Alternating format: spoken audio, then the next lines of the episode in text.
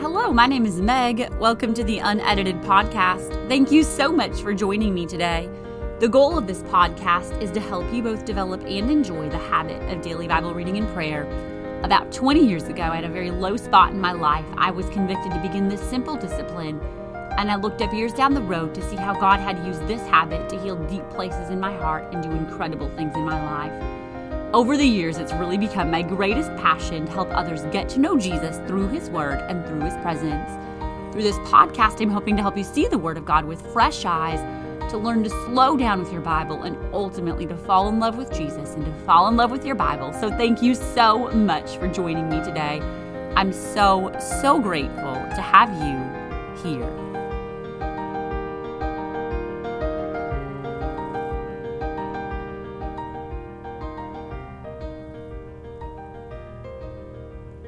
Thank you again for joining today.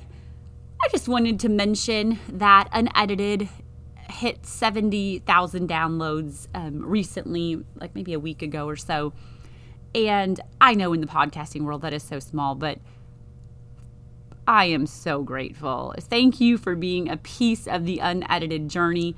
Um, when we get to 100,000, I'm going to do some sort of giveaway, something fun but last year there was people that listened in over 46 countries and I'm just blown away by that and I'm so so so grateful. Thank you to everybody who has shared. Thank you to those of you who have given feedback. It is so pre- appreciated. Um, I'm so grateful and I truly hope and pray that this podcast has helped and strengthened your walk with God, fueled your hunger for the Word of God and for His presence at the end of the day that is the goal of this podcast. It's for you to get out your Bible and for you to get out your journal and for you to establish a habit of sitting with Jesus every day. Today, I am going to talk about just the simple fact that God wants to change us. God wants to change you and me. He is a God of transformation. The Bible tells us if any man be in Christ, he is a new creation. And God wants to grow and mature and change us. He begins a process in our life and it begins with salvation, but from there we grow. And I read First Peter this morning. There's a, a verse in there. I'm actually probably going to do an episode on it at some point. But he says, Desire the sincere milk of the word that you may grow thereby. And it is truly the Word of God that is Miracle-Gro for our souls, for our faith, for the fruit of the Spirit, for all the good things that God desires to do in our lives. 2 Corinthians 3 17 through 18 says, Now the Lord is the Spirit, and where the Spirit of the Lord is, there is freedom. And we all, with unveiled face, beholding the glory of the Lord, are transformed into the same image from one degree of glory to, to another. For this comes from the Lord who is the Spirit. It says that we are transformed into His image as we behold His glory. And it's just a little bit at a time, it's a degree, one degree of glory to another. And He desires to change us. He is able to do this in our lives as we behold His glory. And I believe so much of that happens as we carve out time in our lives to sit with Him in His presence every single day, to be at His feet, to be in His Word. So I just want to encourage you today keep running to His presence, keep eating the milk and the meat of His Word, keep obeying His Word, and growth is inevitable. I had an experience just a couple of weeks ago. I was at a large conference and it was honestly like a checkup for me. I really actually meant to write about it, but I just saw growth. The insecurities that used to be triggered when I would go to large conferences, the regrets, the um, feelings of inadequacy, I just did not experience that. And I was like, Lord, I, I hadn't noticed how far you had brought me. But just a process of daily daily, daily getting into His Word, getting into His presence has just changed and transformed my life over the years. And I have so far to go. But I cling to Philippians 1 6, where He says, He that has begun a good work in you will complete it until the day of Jesus Christ. you can take that promise to the bank. He has started a process in your life, and no matter where you are on that journey, He will complete it. He will perform it. He will change you from glory to glory as you surrender to Him, as you give Him access to your heart through prayer, as you listen to His word through reading your Bible. He is going to complete the work in you. And Hebrews 6 1 says, Let us go on into perfection. This is not our own personal perfection because we understand that in this lifetime we will never be completely perfect, but it is maturity, it is growth. We are being formed in His image a little at a time. Today, I am going to share an unedited journal entry called It Might Be a Cocoon. And this is a bit of a long entry, which is why I was short with my commentary in the beginning um, but this is something that probably over the last six months has really, really ministered to me personally. Just the thought of transformation and how God works, um, the process of metamorphosis in the life cycle of a butterfly. And so today's unedited journal entry, it might be a cocoon. Since I bought this journal a few weeks ago, I have been into butterflies, which I never really have been before. I have watched several documentaries and I have done some reading, and wow, butterflies are fascinating. More so, the process of transformation and metamorphosis is fascinating. On Monday night, I dreamed lots of random dreams, but close to the morning, a little phrase came to mind. It might just be a cocoon. And it was in my mind when I woke up. That line should probably be rephrased to it might just be a chrysalis because butterflies don't have cocoons. While I've watched a few BBC and nature documentaries, I certainly don't know enough to be a butterfly expert, but the basics of a monarch go like this A female lays an egg on the leaf of a milkweed plant. The egg hatches into what is called the first instar larva, a tiny little caterpillar who comes out of its eggshell and promptly eats it. The little caterpillar molts or sheds its interior, exterior four more times, each time revealing a slightly larger and more distinct caterpillar. The length of the first instar larva is roughly 2 to 6 millimeters, but by the fifth shed cycle, it has grown to 25 to 45 millimeters. All throughout this cycle, the growing caterpillar is an eating machine consuming the fibers of the milkweed he hatched on, eating the leaves of the same plant, and even consuming the skin he shed. After the fifth molt, he will look for a place to weave a silken pad and hang from a high spot. He will shed his outer layer one final time to form a chrysalis, which will be his home for the next 5 to 15 days. Not only this, will this be his home, it will be the place of one of the greatest transformations in all the animal world the small chartreuse casing revealed by that final mold will become the accommodations for metamorphosis, a place of striking, distinct life changes. When it is first revealed, the chrysalis is soft, but it hardens to protect the butterfly that will soon begin to form inside. The chrysalis will take roughly 14 days to transform its contents into a butterfly. Inside the chrysalis, almost all of the caterpillar's body is dissolved to a kind of soup. The caterpillar releases enzymes called caspases, which rip apart cells in its muscles, digestive system, and other organs. Nearly all of the caterpillar is dissolved, with the exception of breathing tubes. From the time it hatches, the first instar larva has something in its body called imaginal discs, which are just waiting for the right time to activate. During the caterpillar stage, the imaginal discs are kept dormant by a series of hormones in its body. Each of these pairs of discs contain the code or recipe for a particular body part of the butterfly. Each disc starts off containing roughly 50 cells, which multiply to thousands during its two weeks in the accommodations of the chrysalis. Once locked away in these confines, the hormones that hindered the imaginal discs decrease, and these discs begin to form an adult butterfly from the inside out. After roughly 16 days in the formative process, the butterfly is ready to eclose or emerge from its temporary housing. The chrysalis splits down the center and the butterfly makes its exit. Not only does the butterfly emerge, but the chrysalis also houses some reddish fluid, which is the waste of the butterfly during its stay. The butterfly finds a, finds a spot to hang and dries its wings, and once they dry and harden, the butterfly is ready to fly. Most generations of butterflies, monarchs, live two to six weeks, with the exception of the fourth generation, which travels from the north all the way back to Mexico and lives approximately eight months to begin the northern migration in the spring. The butterfly spends its adult life sipping nectar, which facilitates the pollination of fruit, flowers, and vegetables. They mate, and the next generation begins the life cycle of metamorphosis all over again.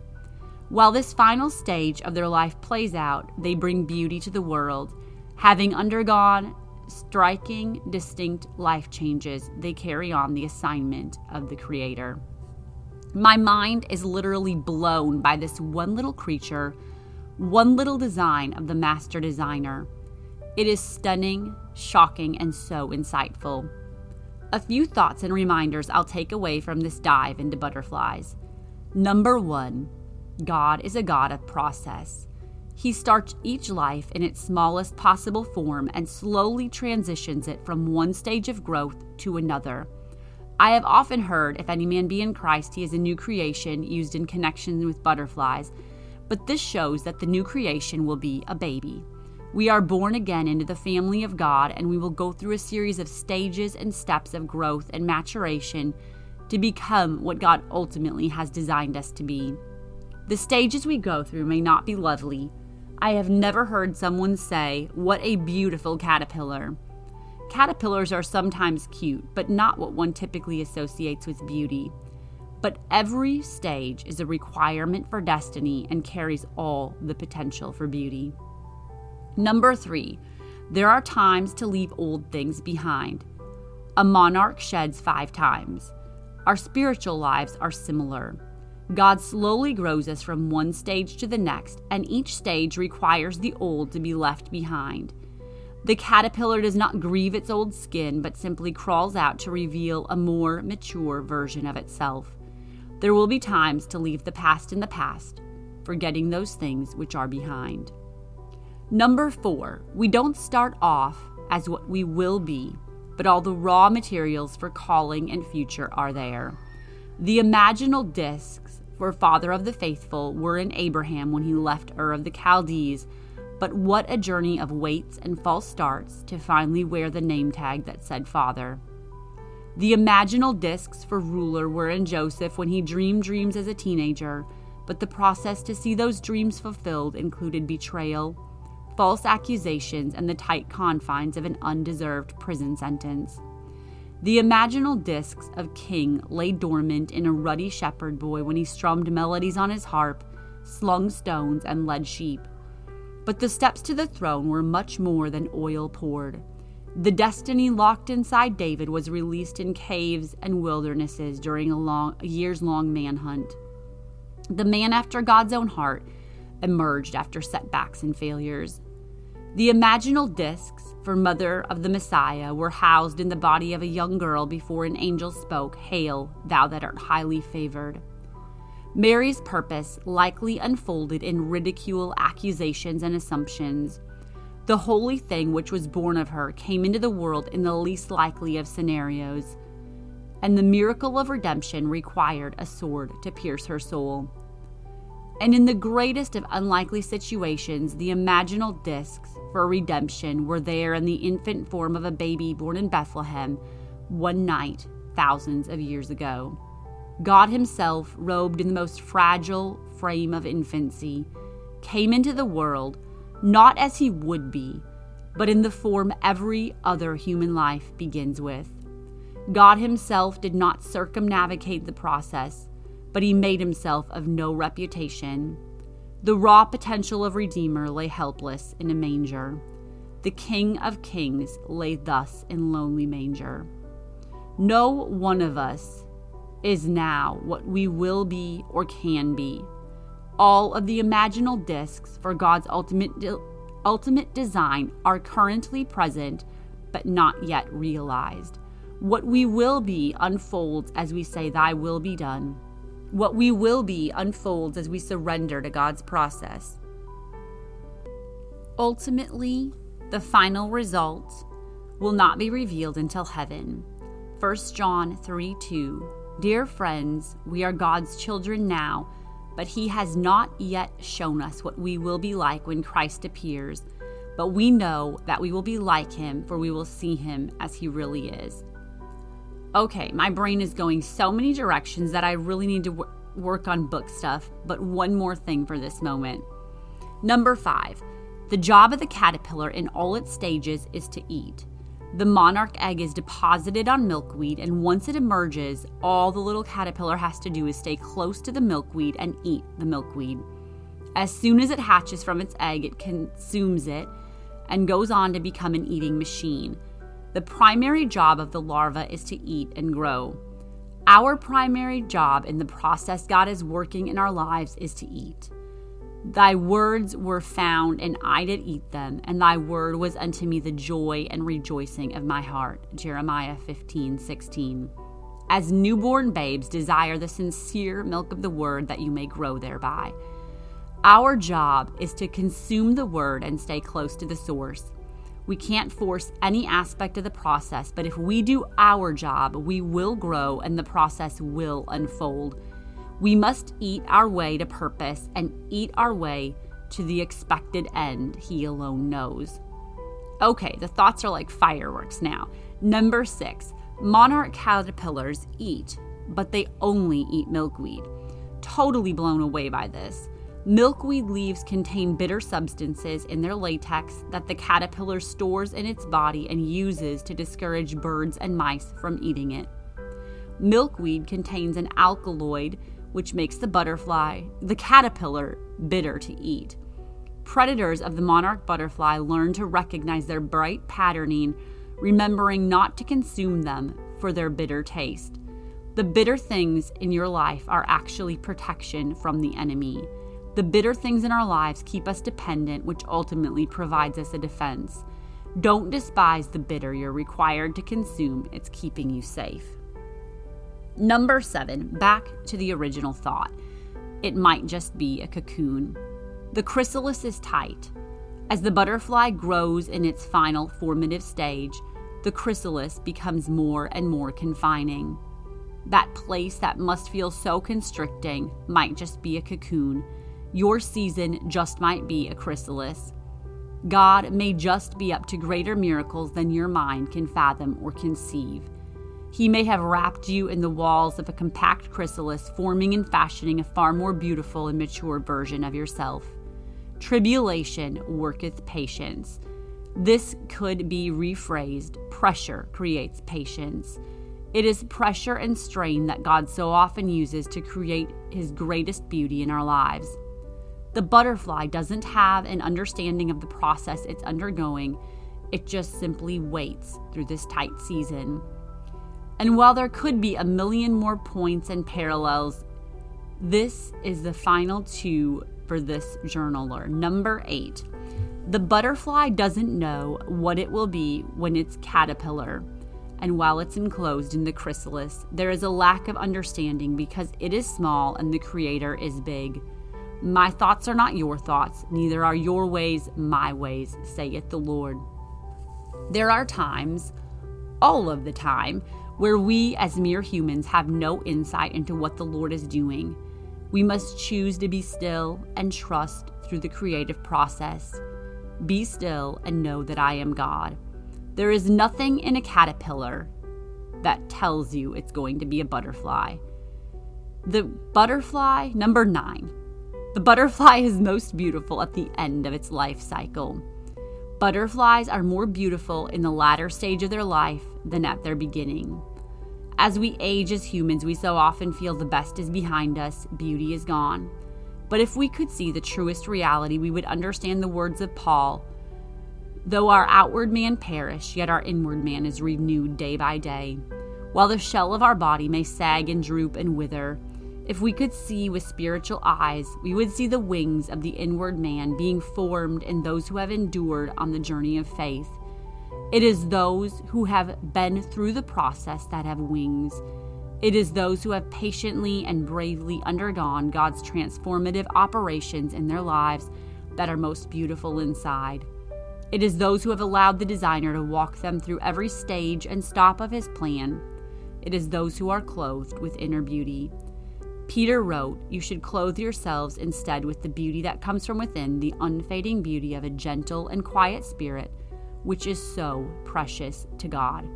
This gentle and quiet spirit is formed as we submit to circumstances and hardship. In submitting to all God's plans, we grow in beauty. We are clothed with wings. We are more beautiful at our end than at our beginning. There is beauty ahead, always beauty ahead. The same God who forms at least millions of butterflies each year is far more concerned with the formation and creation of our lives. He tenderly and gently forms His image in us through His process. His character is patterned in us through a lifelong metamorphosis, a series of striking life changes. He's crafting something so beautiful it may be too beautiful for this life and will finally be revealed in heaven. It might just be a cocoon. Trust his process. There is beauty ahead. We delight in the beauty of the butterfly, but rarely admit the changes it has gone through to achieve that beauty. Maya Angelou.